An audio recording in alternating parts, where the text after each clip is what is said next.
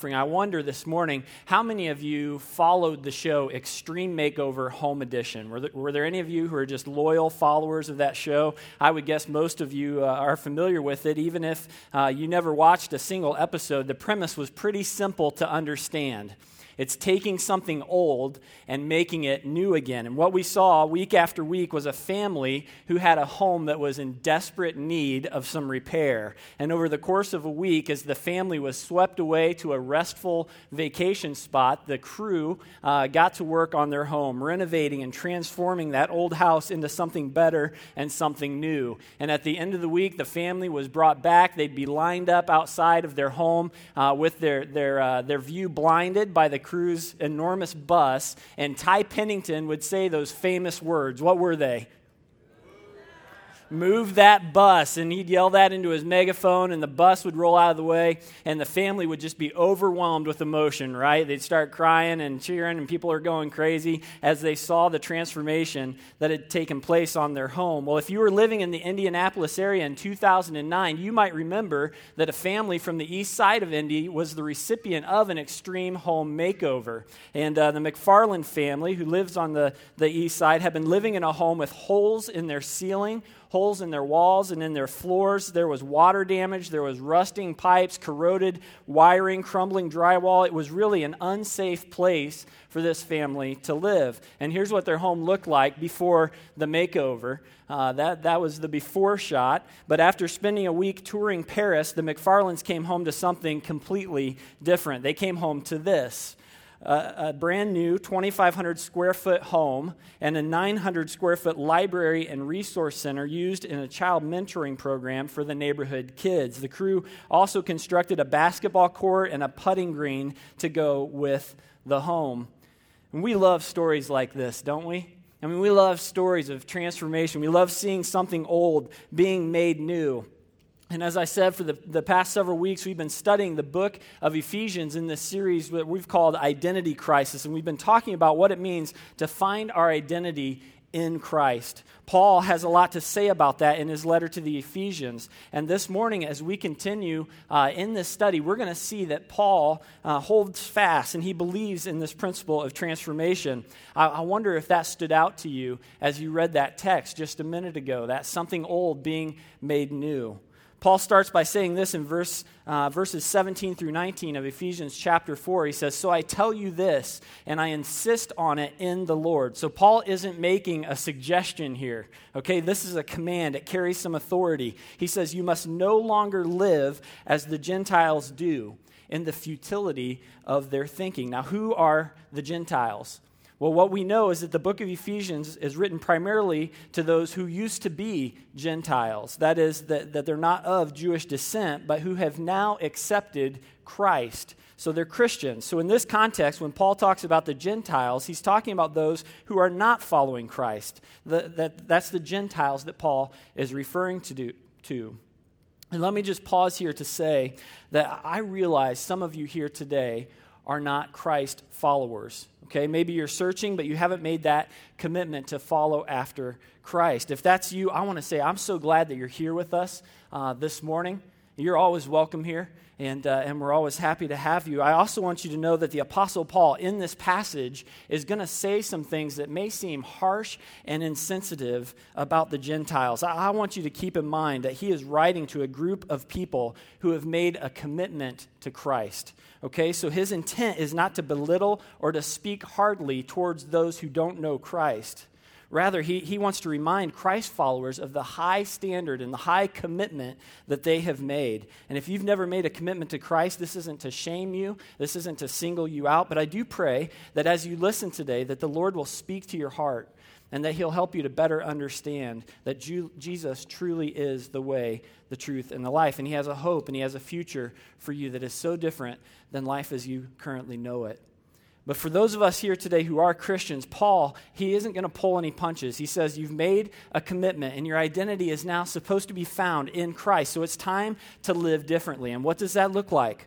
Well, look at what he says in the next verse. In verse 18, he says, as he's reminding these Ephesians of what their life used to be, he says, uh, the Gentiles, they're darkened in their understanding and separated from the life of God because of the ignorance that is in them due to the hardening of their hearts. And again, he's not picking on the Gentiles, okay? We hear that word ignorance, and uh, it's picked, picked up somewhat of a derogatory feel to it, right? My buddies and I, when we were in high school, used to call each other ignorant all the time. You're ignorant. And uh, there was, you know, there was kind of a love in there, I guess, but, but what it meant was you're stupid, is essentially what we were telling each other. But that, that word ignorant doesn't necessarily have to carry that connotation. It just means someone who doesn't know something. That's what ignorance is. It's just not knowing something. And so the Gentiles, they, they don't know the life that God has given. Paul says that they are darkened in their understanding. And when he wrote these words, light was understood as a universal symbol for knowledge, it was a, a universal symbol for understanding. So what Paul is pointing out here is spiritual blindness. He says, listen, don't live like that. That's not your identity anymore. And he explains what that kind of living leads to. Look at verse 19. He says, having lost all sensitivity, they have given themselves over to sensuality so as to indulge in every kind of impurity, and they are full of greed. So, Paul, he's alluding to the root of the problem here. And the root of the problem is our sin nature. And it's not just a problem for the Gentiles, it's a problem for every member of the human race. Remember what Paul said earlier when we looked at Ephesians chapter 2 uh, in verses 1 through 3. He says, As for you, speaking to the, the followers of Christ uh, in Ephesus, as for you, you were dead in your transgressions and sins, in which you used to live when you followed the ways of this world and the ruler of the kingdom of the air, the Spirit who is now at work in those who are disobedient. He's talking about the devil.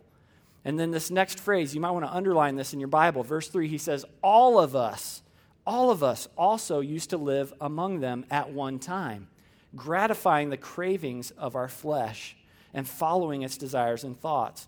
Like the rest, we were by nature deserving of wrath. He's saying that the sin nature, it's affected all of us. None of us are exempt from it. It's not just a Gentile problem, it's a human problem and it drives us to live this self centered life.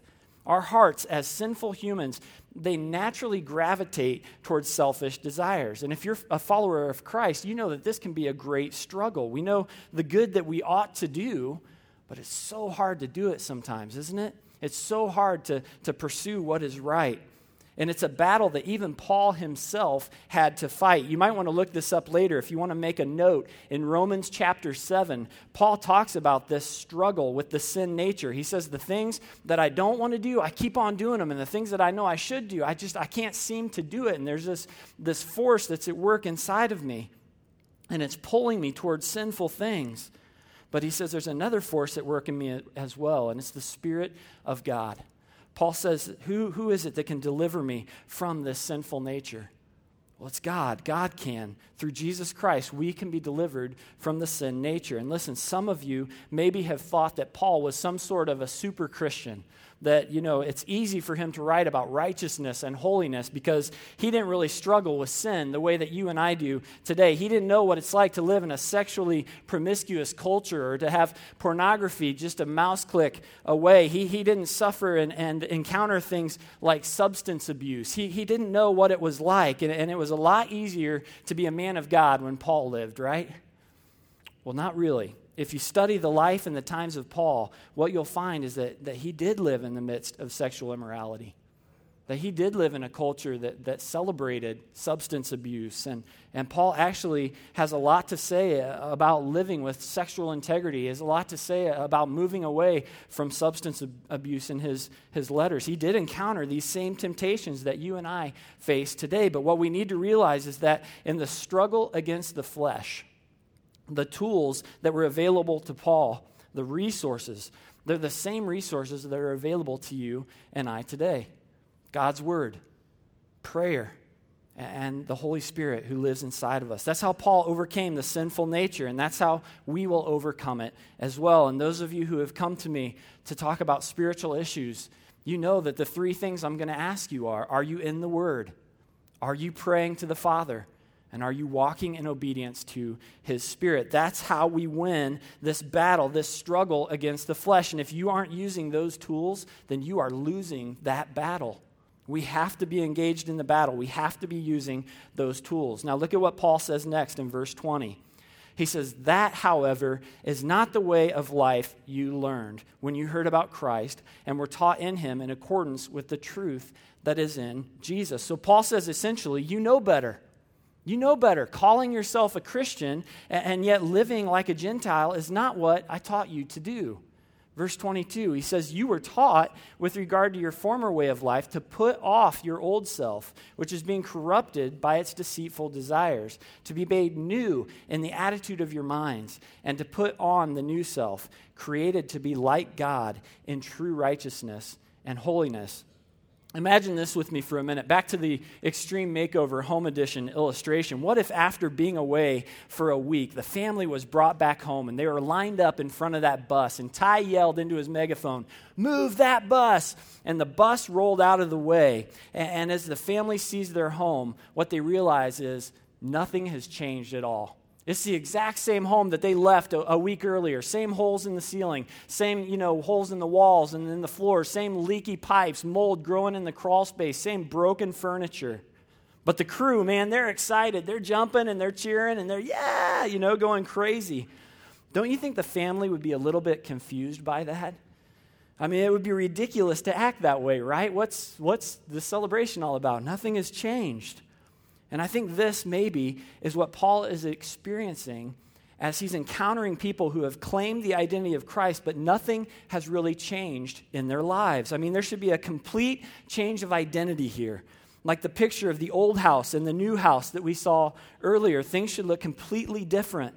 He says, Take off the old self and put on the new self. And he's, he's using the illustration of changing our clothes that, that we would take off those old clothes and put on some new clothes. Some of you who are parents have experienced the joys of your kids learning to dress themselves. Isn't that a great day when all you have to do is say, you know what, go, go change your clothes, go get dressed, and they go off and they know how to do it. Uh, but in the process, I'm guessing that some of you have also had a conversation that went something like this. I've asked Josiah, my son, to go upstairs and to change his clothes, and he comes back downstairs, and I say, Josiah, did you change your underwear? Yeah, Dad, I changed my underwear. But upon further inspection, it becomes extremely apparent that there has been no changing of the underwear, right? Have you been there? I mean, there's no hiding it. The evidence is clearly there. This is not clean underwear. Go change, son, right? This, I think, is essentially what Paul is calling out. It's those who had claimed the name of Christ, but nothing has changed in their lives. It's kids walking around in dirty underwear saying it's clean. But what does Paul say? Look again at verse 22. He says, Put off your old self. Put it off.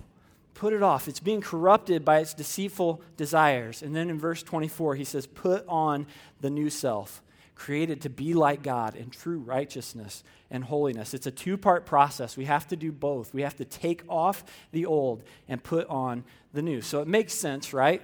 I mean, it seems simple enough, this picture of changing our clothes. But what does it look like in practice? Well, you know, day in and day out, how do we take off the old and put on the new? Paul is about to give us several examples in the next few verses of what this looks like. And as we read through these verses, I want you to notice both parts of the process what's associated with the old identity, what's associated with the new identity. And he starts this in verse 25. Let's look at it. It says, Therefore, each of you must put off falsehood Put off falsehood and speak truthfully to your neighbor, for we are all members of one body. So that old self, he's a liar. Okay, he uses his tongue for dis- dishonest gain. He doesn't speak truthfully. He makes the story bigger than what it really is. But the new self, he, he's not a, he doesn't lie. Okay, he speaks honestly. He speaks truth. If you find yourself in a pattern of speaking dishonestly, I want to invite you this morning to take off the old and put on the new. Speak truth. Verse 26 In your anger, do not sin.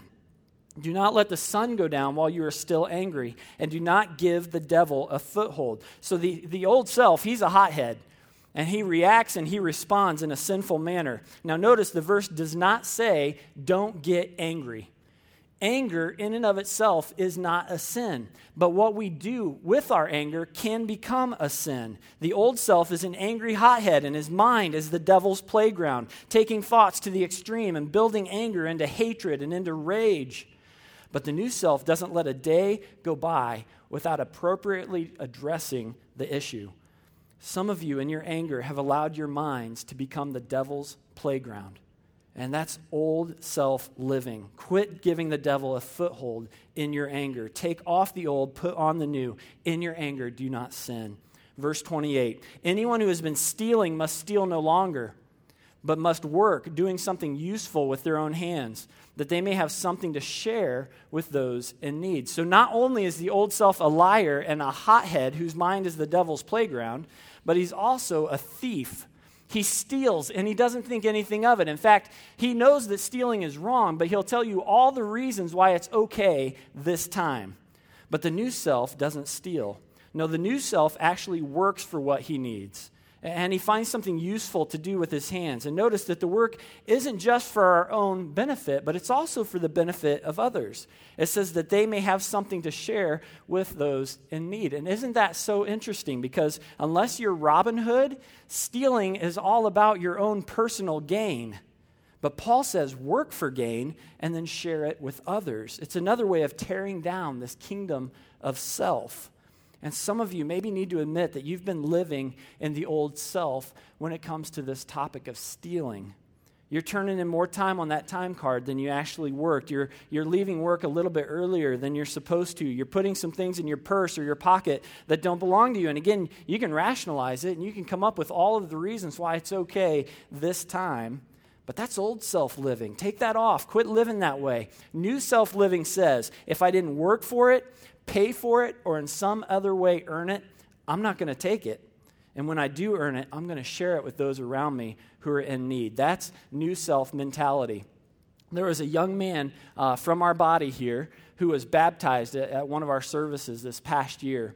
And uh, he told me a story that, that I wanted to share with you this morning because I, I, really think it, it, speaks so powerfully to this topic of stealing and our new identity in Christ. He, he had accepted Christ into his life. Uh, the Spirit was convicting him of things that, that were, were opposed to Christ. And, uh, and one of those things was that he had been stealing from his employer. So he would go out to, to do a job. He would take the supplies that he needed for that job and a little extra. And whatever was left over, he would take it home and he would work on his own home with these uh, materials. And the Spirit of God inside of him convicted him that, that that's not right. You're stealing from your employer. And so he knew what he had to do. He had to go to his employer and he, he had to confess and he had to ask for forgiveness. And knowing full well that he may be fired on the spot, he decided, I'm going to glorify God. I, I'm going to do the right thing. And he went to his employer, he set up the meeting, and he confessed it. Confessed it all. Had a, a, a spreadsheet laid out. Here's what I took, uh, here's what it cost. And in an extreme act of grace, uh, his employer forgave him. The young man paid back for all that he had taken, uh, and to this day still works uh, the same job for the same employer. But what a great picture of that new identity coming forward and just honesty in this uh, area of stealing. Take off the old and put on the new. Do something useful with your hands that will benefit others. Maybe for some of you, this starts with discovering how God has gifted you to serve the people around you, to serve in His kingdom. We've got a class coming up here at Genesis Church uh, that, that is designed to help you identify your spiritual gifts and then to find a place in the body to serve and to do something useful with those gifts. There's more information about this class on the What's Happening page, or you can also go uh, to genesischurch.me and uh, click the What's Happening tab there to learn more about the spiritual gifts class that's coming up. But maybe that class will be a tool to help you take off the old and put on the new and to do something useful with your hands. Verse 29, he says, Do not let any unwholesome talk come out of your mouths, but only what is helpful for building others up according to their needs, that it may benefit those who listen. So the old self, man, he's a liar. He's an angry hothead whose mind is the devil's playground. He's a thief. Oh, yeah. And his mouth, it's like a sewer. Okay, every time he opens his mouth, it's just filth that comes out. It's gossip, it's destructive criticism, it's of no benefit to anyone who hears it. But the new self, the new self takes the tongue captive to Christ. The new self speaks words that are helpful, words that build others up, words that benefit those who listen. And I wonder maybe if there's someone here who, who needs to recognize that when it comes to your words, they sound a lot more like that old self than they do the new. And in Christ, it's time to take off the old and to put on the new. No more unwholesome talk, no more destructive words, even if they're true. Just don't say it. Only words that benefit those who listen. Verse 30, Paul says, And do not grieve the Holy Spirit of God, with whom you are sealed for the day of redemption. Get rid of all bitterness, rage, and anger, brawling and slander, along with every form of malice. Be kind and compassionate to one another, forgiving each other, just as in Christ God forgave you. So that old self, he's a liar. He's an angry hothead whose mind is the devil's playground. He's a thief. He's got a mouth like a sewer. And what else? Oh, yeah, he's a hurt holding monster. That's who he is. He's full of bitterness and rage and anger, brawling, slander, malice. I mean, he's the life of the party, folks. This is the guy you want to invite to the party. But the new self, oh, that new self, you know, it seeks kindness.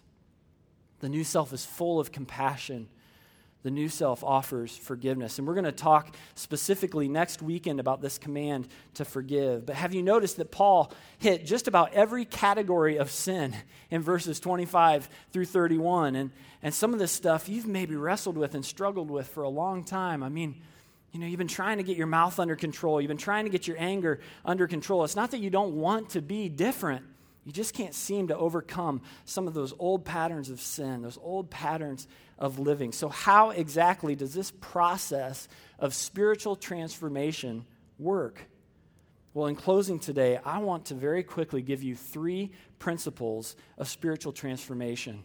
And if you're taking notes, feel free to write these down. The first is this that transformation happens within the context of a relationship.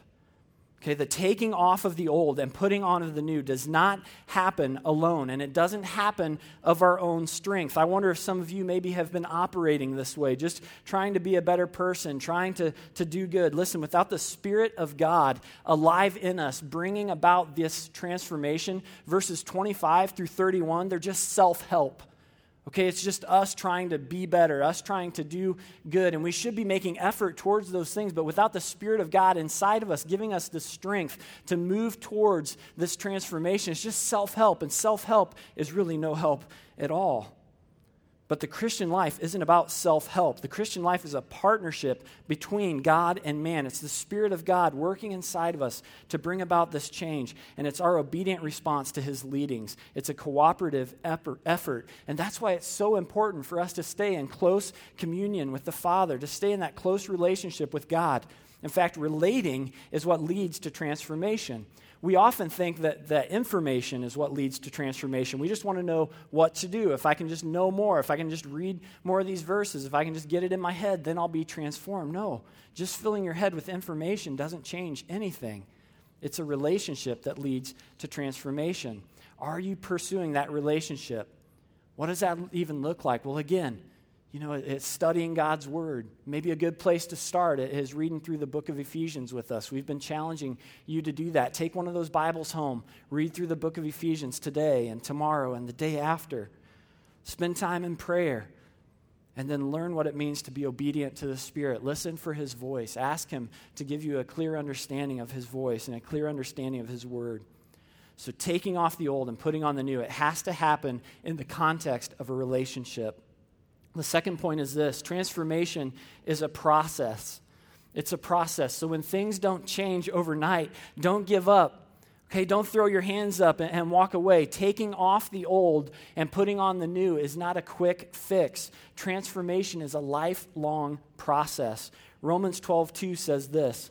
It says, Do not conform to the pattern of this world, but be transformed. There's that word, be transformed by the renewing of your mind then you'll be able to test and approve what God's will is, his good, pleasing, and perfect will. So there is an intentional renewing that has to happen. And it takes time and it takes discipline as we study God's word, as we learn to hear his voice and to move in obedience to his spirit in our lives. Not just for the big things, but every moment staying in that constant communication with the Father. Transformation is a process. Commit yourself to it. Don't give up when you don't see immediate change. And the third thing I would say about spiritual transformation is this that, that it's, it's purifying. Transformation is purifying. Look again at verse 24. It says, Put on the new self, which is created to be like God in true righteousness and holiness. Folks, the whole point of transformation is that we would move closer and closer to the likeness of God. That we would become more and more like Jesus Christ, that more and more we would have His heart and His mind. And in this process, the Lord is going to continually point out any old self patterns that still remain. And then He's going to give us the power through His Spirit to replace those old clothes, those filthy rags, with clothes of righteousness and clothes of holiness. He wants to purify us and to make us like Christ in every way. Transformation is purifying. And some of you this morning are thinking, man, I've got a long way to go. I don't know where to start. I've been doing this on my own strength and it's gotten me nowhere. Others of you here today maybe have never even considered that life could be different, that in Christ you could be made new. Well, I want to remind everyone here this morning of some things that Jesus has already said to us in the past few weeks through this book of Ephesians. He said in Ephesians 1 4, I chose you before the creation of the world. In Ephesians 1 5, he said, I've adopted you as my sons and daughters. In Ephesians 1 7, he said, I have redeemed you and I have forgiven you. In Ephesians 2 5, he said, I, I have brought you to life. In Ephesians 2 8, I have saved you. In 2:19, I have brought you into my household. In Ephesians 3:18, he said, I love you. And today in Ephesians chapter 4, what Jesus is saying is, I have made you new. You don't have to live in those old clothes anymore. You don't have to be the same. I sent my son to pay for every mistake you ever made, and I put my spirit inside of you to guide and direct and comfort you. So take off that old self and put on the new. It is yours in Christ. Let me pray for us this morning. Father God, we stand before you. Every one of us affected by the fallen, sinful nature. Every one of us having lived in rebellion against you. Every one of us deserving of wrath and hell. And yet, Father, every one of us being offered the free gift of grace and forgiveness. And Lord, I pray this morning that, uh, that for those here who, who maybe have never taken a step towards you, never taken a step towards the things of you, the life of God, the heart and mind of Christ, Lord, I pray that your spirit would be moving in this place just now, that you would be calling us deeper, Father, calling us back into where our true identity is found in Jesus Christ. Lord, give us boldness, give us faith to take those steps this morning. Father, if there are those here this morning, who, who have claimed identity in Christ but are still living in the old filthy rags, Father, I pray for your Spirit's conviction in our hearts and lives as you continue to purify us and transform us more into the likeness of Christ, God. Would your Holy Spirit convict us of sin and righteousness this morning? Lord, as we've read in, in, Ephesians 4, and as we've read that list of what the old self looks like and what the new self looks like, God, if, if there's anything in us that maybe we've recognized, man, I'm still relating with that old self, by your Spirit, Father, would you give us the power to live differently, to take off that old self and to put on the new? Father, to take what is, what is old and broken and disgusting and to make something new and beautiful out of it. That's what you've promised us in Christ. Father, I pray that you would find us moving toward that promise in obedience this morning. Lord, thank you for your word. Thank you for your spirit inside of us. Thank you for Christ. And it's in his name that we pray. Amen.